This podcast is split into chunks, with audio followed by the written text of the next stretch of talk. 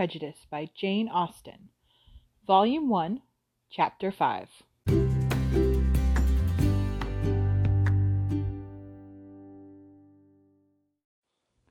Previously on Pride and Prejudice, we have met Mr. and Mrs. Bennet and then the entire Bennet family. We have learned that Mr. Bennet is a very sharp witted man who likes to make fun of his wife and his daughters and seems to only really like his second eldest daughter, Elizabeth. And that Mrs. Bennet is a silly, flighty woman who has married up and seems to mostly like her eldest daughter Jane and her youngest daughter Lydia.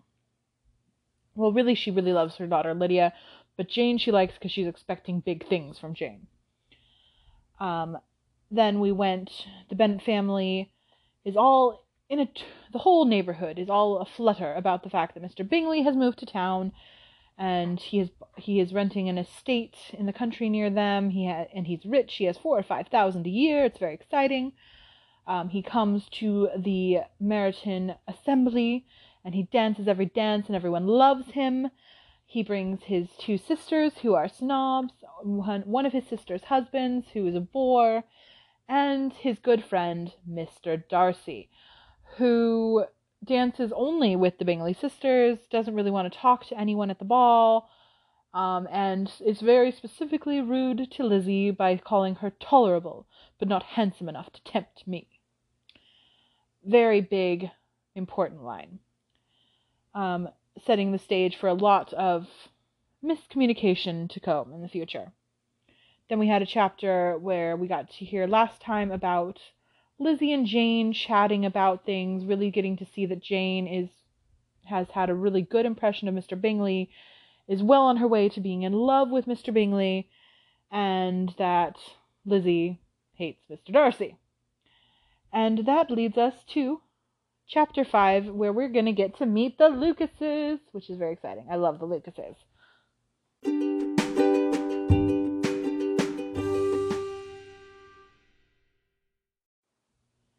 All right, chapter 5 begins and is really all about le- meeting the Lucases. So it's a very, or it's a pretty short chapter. In my volume, it's um, three pages of text, not even a full three pages, because the last page is maybe a little over half a page. So, like two and a half pages worth of text.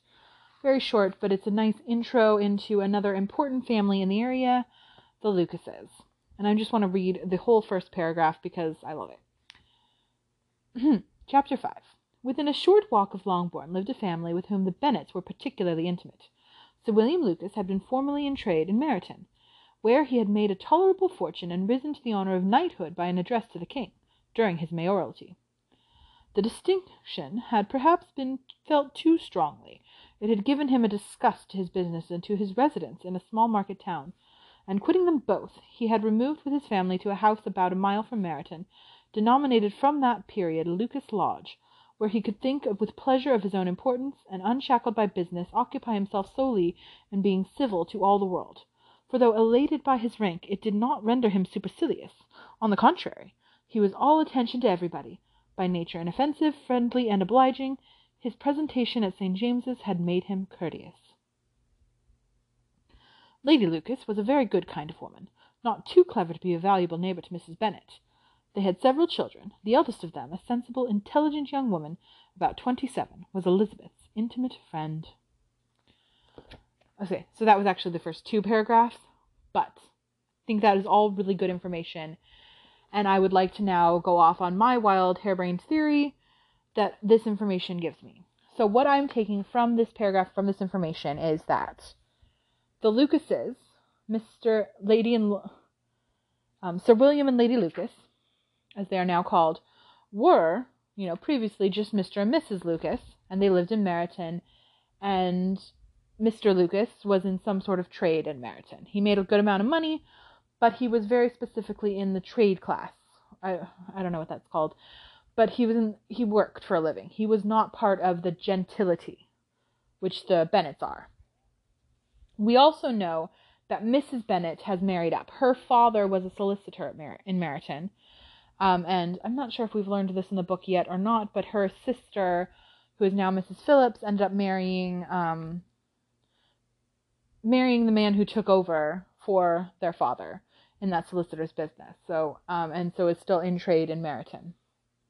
So so Mrs. Bennet was raised in that lower trade class kind of, where her father worked for a living, that sort of thing. Um, and Mr. Lucas was in that class when he was there, but he became mayor of Meryton. He, you know, went and gave a speech to the king, and the king was so liked it so much that he he knighted him.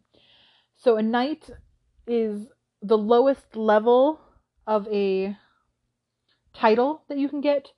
The next up would be a baronetcy. So baronets would also be sir and lady. Um, the big difference being that a baronet can pass down that title. So you know, um, in Persuasion, that's the only novel I think where they have any where the main characters have titles. Um, Sir Walter, Sir or yeah, Sir Walter Elliot has a title, and if he had had a son, he would be able to pass it down to his son, and instead it will go to the cousin. Mr. Elliot will become Sir. It's a title that is passed down along the male line. Versus um, Sir William here, um, he he has a title because he was knighted, but he does not get to give it on. His son will not be a Sir. Um, so it's a lower level because it doesn't have that inheritancy to it. In any case, the fact that he has a title definitely brings him up socially. And so this is where my theory is, is that all intents and purposes, for all intents and purposes, as far as we know, Mr. Bennet grew up at Longbourn, and Mr. Lucas, Lady Luke, or yeah, Sir, uh, Sir William Lucas, Lady Lucas, and Mrs. Bennet all grew up in Meryton nearby. So they all, I think, are of similar ages, all grew up relatively together. And when they were children, Mrs. Bennet, who would have then been Miss, a Miss Gardiner, um, Lady Lucas, I don't know what her her maiden name was, but she would have been, you know, part of the trade class too. I assume for her to have married a man in trade. So, and he would have been Mr. Lucas at the time. Um, so Mrs. Bennet, Lady Lucas, and Sir, Wal- Sir William Lucas would all have been part of the trade class in Meryton, either working for or their fathers were working for a living. That is lower class. Versus Mr. Bennet, probably, I, from as far as we know, grew up at Longbourn as a gentleman's son, never having to work for a living, right? Well, I mean, work, quote unquote, in that he owns a he owns an estate and probably works on crop rotations and farming and such, but he doesn't actually do the farming himself and, you know, has tenant farms that he rents out land and gets money from, but he doesn't work in trade. He owns land, and that's how he has his money. So, of those four, Mr. Bennet is the highest class person. So then I see them going along, and Mrs. Bennet and Mrs. Lucas probably know each other by their previous names as children they know each other as they get married. And in that marriage, Mrs. Bennet won. Mrs. Bennet won big because Mr. Bennet is much higher status than Mr. Lucas at the time. Because um, Mr. Lucas is still working in trade. We don't know what kind of trade, but he owns some sort of business. He's er, he's working for a living, making money in Meryton. Versus Mr. Bennet, who is a land owning part of the land owning gentry class class, and as far as we know, wealthier than the Lucases um, but definitely higher socially, right? So Mrs. Bennet won that competition and she won it handily. She married into the gentility class, whereas Mrs. Lucas married married within the same class. So Mrs. Bennet married up, Mrs. Lucas did not. All right, and they definitely seem to have been having a competition for quite some time. Mrs. Bennet won. And I think also, if we could take a chance to look at this, there don't seem to be that many families that we there are we'll learn later four and twenty families that the Bennets all that the Bennets dine with on a regular basis. The only, we don't really meet many of them, but as far as we can tell, the Bennets seem to be among the highest rung of families in the area. We don't know of any nobility in the area. We don't know of like anybody who is of a much higher social class than the Bennets themselves. it seems like the neighborhood at large is probably of this kind of lower end of the um, I mean, they're still all wealthy. So that we're talking the bottom percent, the bottom of the 1%, right? They're still all very wealthy people when we're talking about this gentility class, but they all seem to be around the same level of the Bennets. And as far as like Longbourn and Meryton area, it seems like the Bennets are kind of the cream of the crop. They're right up there. They're top of, they're in the gentility class. They are sort of the top of the social ladder in this quiet little area. And then Mr. Lucas is knighted. He becomes Sir William Lucas. His wife becomes Lady Lucas. They now have titles. And now that he has a title, he buys himself some property. He goes out and lives at Lucas Lodge.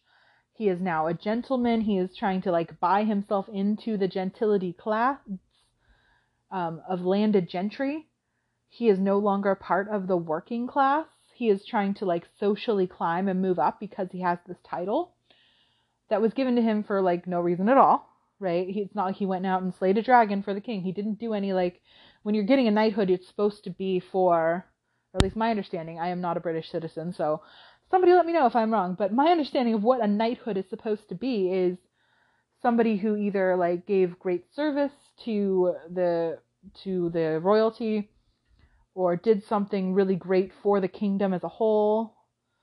Um, the only people I know of that have been like knighted are like famous celebrities and such. Um, like I'm thinking like Dame Judi Dench.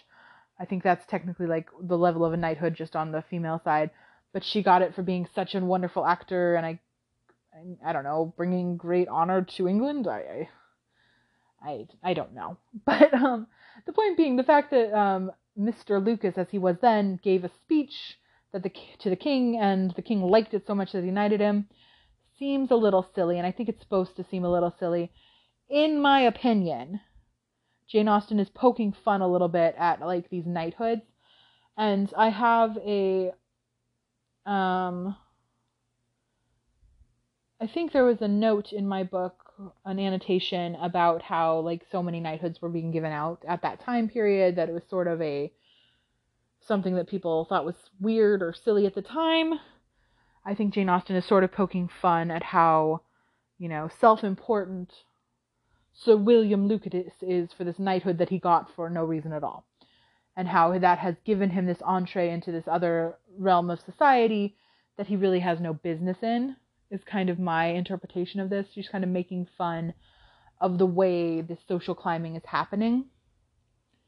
And I think you can read it in a couple different ways, right? Because you can read it in her as as her making fun of somebody wanting to social climb, you know, which I think might have been a sort of normal attitude of the time period that people are supposed to, you know, you're supposed to stay in the class which, in which you are born which is something that comes up at the end of this novel, right? Lady Catherine says that that you should not wish to quit the sphere in which you have been brought up. Um, and I think that is a relatively a relatively normal like idea of the time that people kind of just knew and accepted that you're supposed to I think it was a, a concept with even within like the religion and the, concept of society that you were born into the class you're supposed to be born into, right? Like if you're born poor, that's because God wanted you to be poor. And if you're born rich, it's because God wanted you to be rich. And that's even where it gets tied into royalty that you're born into royalty because God wants you to be royal, right? So they took all of this like chance of birth to be ordained by God. And so I do think that there is a way you could read it as sort of classist on Jane on the part of Jane Austen where she's sort of poking fun at these people who are trying to rise up in society. But I also think you can read it as sort of as a more maybe liberal minded way of thinking that she is just kind of poking fun at the whole concept of the way that these social structures are and who gets to be where and all of that not making a lot of sense all the time. But in any case, I think that this backstory that I have given them, where we're saying that at one time, Mrs. Bennet won. She married the highest class man in the area. She is now the highest class woman. Um, and she knows probably Mrs. Lucas. They're still friendly, but she is definitely higher than Mrs. Lucas. She gets to look down on Mrs. Lucas because she is now married into the landed gentry, and Mrs. Lucas is still in the trade class.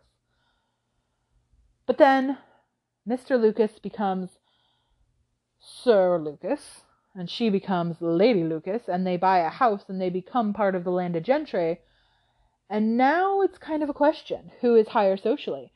I think, again, I don't have an exact understanding of the social norms. I do not claim to be an expert on anything at all. But my understanding would be that Sir, anybody with a title, gets to be the top of, you know, there are, and there are levels and titles, and I think the Knight title, the Sir title, is the lowest title, right? But he still is higher than somebody who doesn't have a title who just gets to go by Mr right? So now Sir and Lady Lucas are higher class than Mr. and Mrs. Bennet. They take precedence. And I think that that killed Mrs. Bennet. I think she is still pissed about that. That she used to be the top, the highest class woman in the town. And now suddenly she's in competition. She has Lady Lucas, who is now theoretically above her socially and the fight was on, and the fight has been on ever since. Because Mrs. Bennet does not like that she has been outdone by Lady Lucas. And I think we will see throughout the novel that Mrs. Bennet always has lots of things to say about the Lucases. And I think it all comes back to that initial slight where she is still mad that Lady Lucas now outranks her. And, uh, yeah.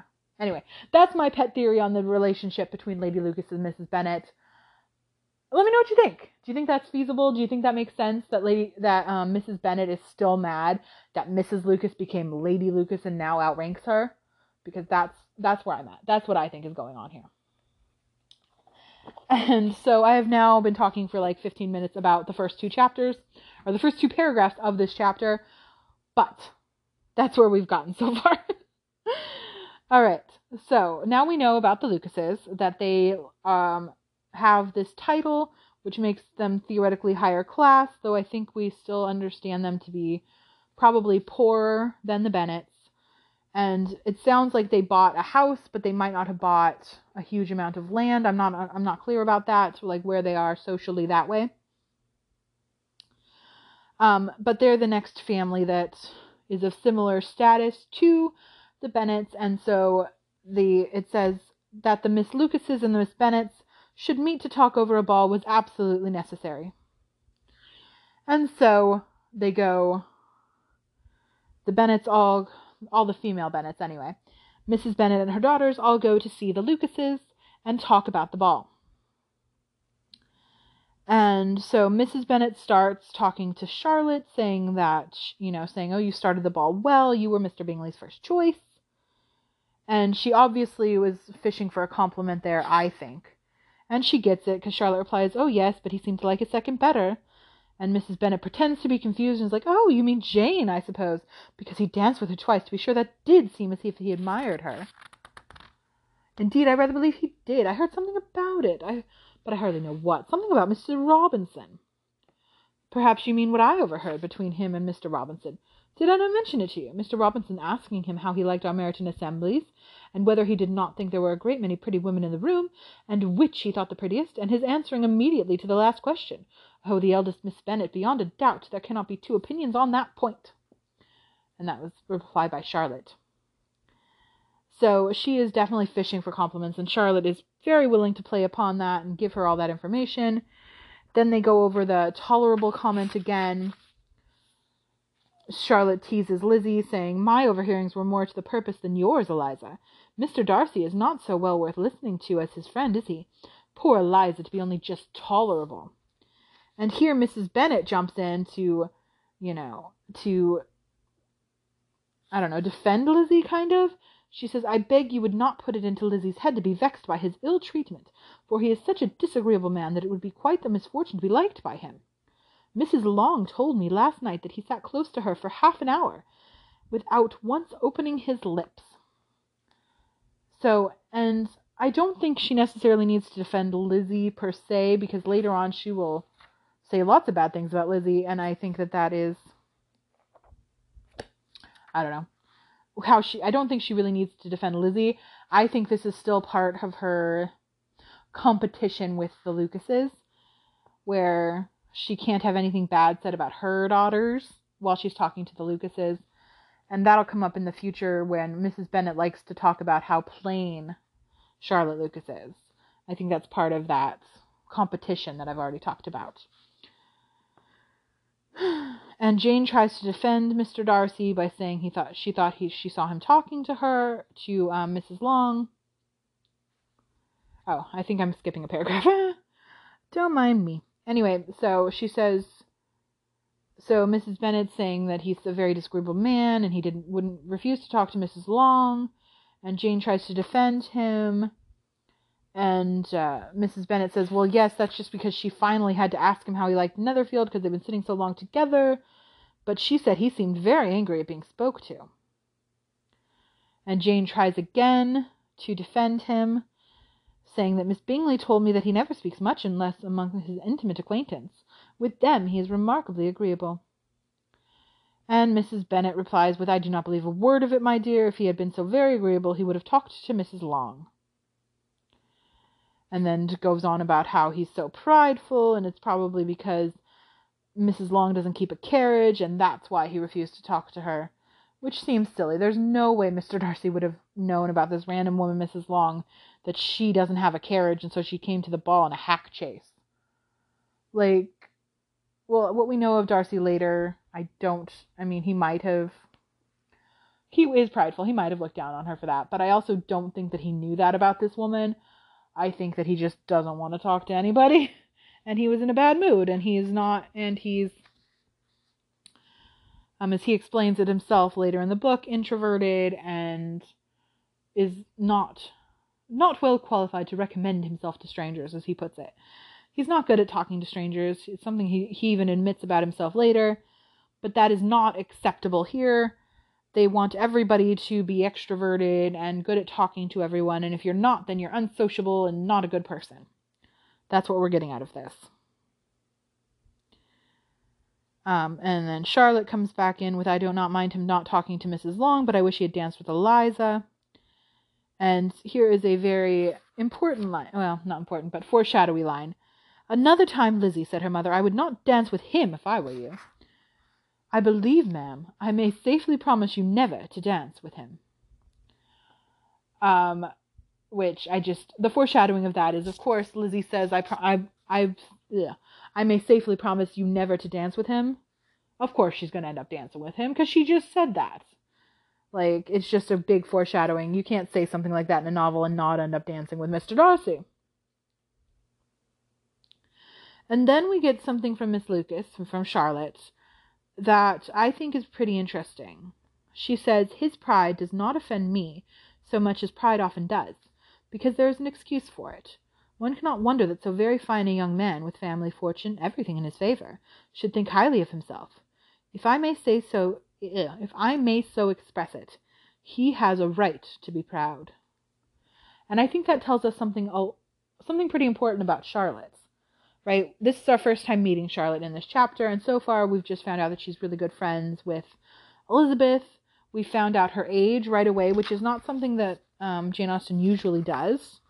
But I think we're given her age immediately as another hint, like to let us know that she, you know, she's 27, she's getting old, and she's still not married, and you know, so she's old maid status almost. She's already almost on the shelf. So I think that's why her age is mentioned, so to kind of point that out to us. But I do think that this paragraph also is another sort of foreshadowy moment for Charlotte, where she shows herself to have a lot more patience with this idea of pride than any of the Bennets have, than Mrs. Bennet or Elizabeth have. Um, where she's saying that his pride really doesn't offend me because he has a right to be proud right? He has something worth being proud of. He's allowed to be. And um, I think that is something just to note and keep track of because Miss Lucas will be consistent with that. idea where she is much more able to put up with proud characters than Elizabeth is able to do. And Elizabeth comes back with just kind of a joke, saying, That is very true, and I could and I could easily forgive his pride if he had not mortified mine. And I think she's playing it off as a joke. She's trying to make yeah, make fun of the situation and laugh at it. But I do think that there's some truth in that, that she is that he had mortified mine. She is mortified that he doesn't find her pretty. You know, she is known as one of the local beauties of the area. She's used to Jane being seen as prettier than her, but she's not used to being called merely tolerable. And I do think that there is some truth to that statement that she is mortified that this man found her so unattractive. I think she is very unhappy with that in a way that she is not. She's trying not to show. She's trying to make it funny. She's gone off and, you know, during the ball, she went off and laughed about it. When she was talking to Jane in the last chapter, she's trying to make it funny. Again, here, she's trying to make it funny. She's trying to push it off and say that it doesn't bother her. And I don't believe her. I think it does bother her. I think she is very upset about this. And I think we shall see that as with her prejudice as we go forward against Mr. Darcy. It starts here. It starts with this comment that he made about her not being tolerable or not tolerable enough to tempt him. Or what? Not handsome enough to tempt him. Tolerable, but not handsome enough to tempt him. This tolerable word um, is going to come back to haunt him. It's what starts her dislike. It's why she, I think, is so ready to find you know, find him disagreeable. It just starts it starts all of her prejudice against him and her being able and willing waiting and willing and waiting to believe anything bad about him that comes on comes along in the future. So, I think that is also a very important line. And then our next paragraph comes, we get to learn about Mary, who we really haven't heard much of yet. We had a little bit, I think, of her father making fun of her, but we haven't heard much from her. And here we get a whole paragraph. So she says, Pride, observed Mary, who piqued herself upon the solidarity of her reflections, is a very common failing, I believe. By all that I have ever read, I am convinced that it is very common indeed, that human nature is particularly prone to it, and that there are very few of us who do not cherish a feeling of self complacency on that on the score of some quality or other, real or imaginary. Vanity and pride are different things, though the words are often used synonymously. A person may be proud without being vain. Pride relates more to our opinion of ourselves, vanity to what we would have others think of us. And I think that that's actually a pretty interesting thing for Mary to say. So I think it's very easy to kind of pass this paragraph on because it goes right on to another little argument, and nobody seems to be listening to Mary. So why should the reader be listening to Mary? Um, it sounds like something that she has read from somewhere I don't believe that this is something that she has kind of come up with. This is her sort of regurgitating information, which I think mostly what Mary does. She doesn't really formulate her own thoughts on this information. She just kind of is able to pare it back, things that she's heard. So this idea that like, oh, it's I'm convinced that it is very common indeed that human nature is particularly prone to it. Um, so pride is very common but I think that that distinction, vanity and pride, are different things, though the words are often used synonymously. A person may be proud without being vain. Pride relates more to our opinion of ourselves, vanity to what we would have others think of us. I think that's a very interesting distinction. Um, and it's one I don't think I would have thought of outside of this novel, really. But the idea that I think still sort of works. Like when you think about pride, the first the first word that comes to mind or thing thought that comes to mind with pride is like the gay pride, right? Like the gay pride movement. That's the pride movement. And so having pride in yourself, being proud of yourself, I think is a good thing. I think that is for the most part seen as a positive trait. And yet we also use proud as a bad thing because Mr. Darcy is proud, meaning that he's a snob. So thinking good thinking well of yourself is a good thing, but thinking that you're better than everybody else is a bad thing. And so I think that that's an interesting part here with this pride versus vanity situation, where pride is what you think of yourself vanity what you want other people to think of you. Sort of gives this sort of a morality turn of like pride being acceptable of what what you are, who you are, versus vanity being trying to put on a show for other pe- for other people to like you and having those be different things. I don't know, but I really think that it's one of those things where Mary often says things that are really interesting and deep if you think about it, but she says it in such a way that nobody listens to her, and also in such a way that I don't think she's really listening to herself, if that makes sense, because she she is not thinking deeply about what she has just said. I don't think. So, anyway, she's sort of just parroting out this out this information, but but it's interesting. And I do think it's something that you kind of it's a moral you can kind of watch as you go along of who's proud, who's vain, and is that pride a good, healthy pride, or is it an unhealthy pride? And I think we see instances of both, right? Where Darcy seems proud of himself. We haven't really met him much yet. We've just seen how he acts in society. But as we go along, we will see that he is proud in that he is um, proud of his heritage, proud of his line and his money and his worth. But he's also, and he also does, he admits to thinking meanly of other people. So he's also that proud of like looking down on others. And part of it is that he has to learn that some of the people he looks down upon, it's not okay. And it's not acceptable for him to look down that way. I don't know.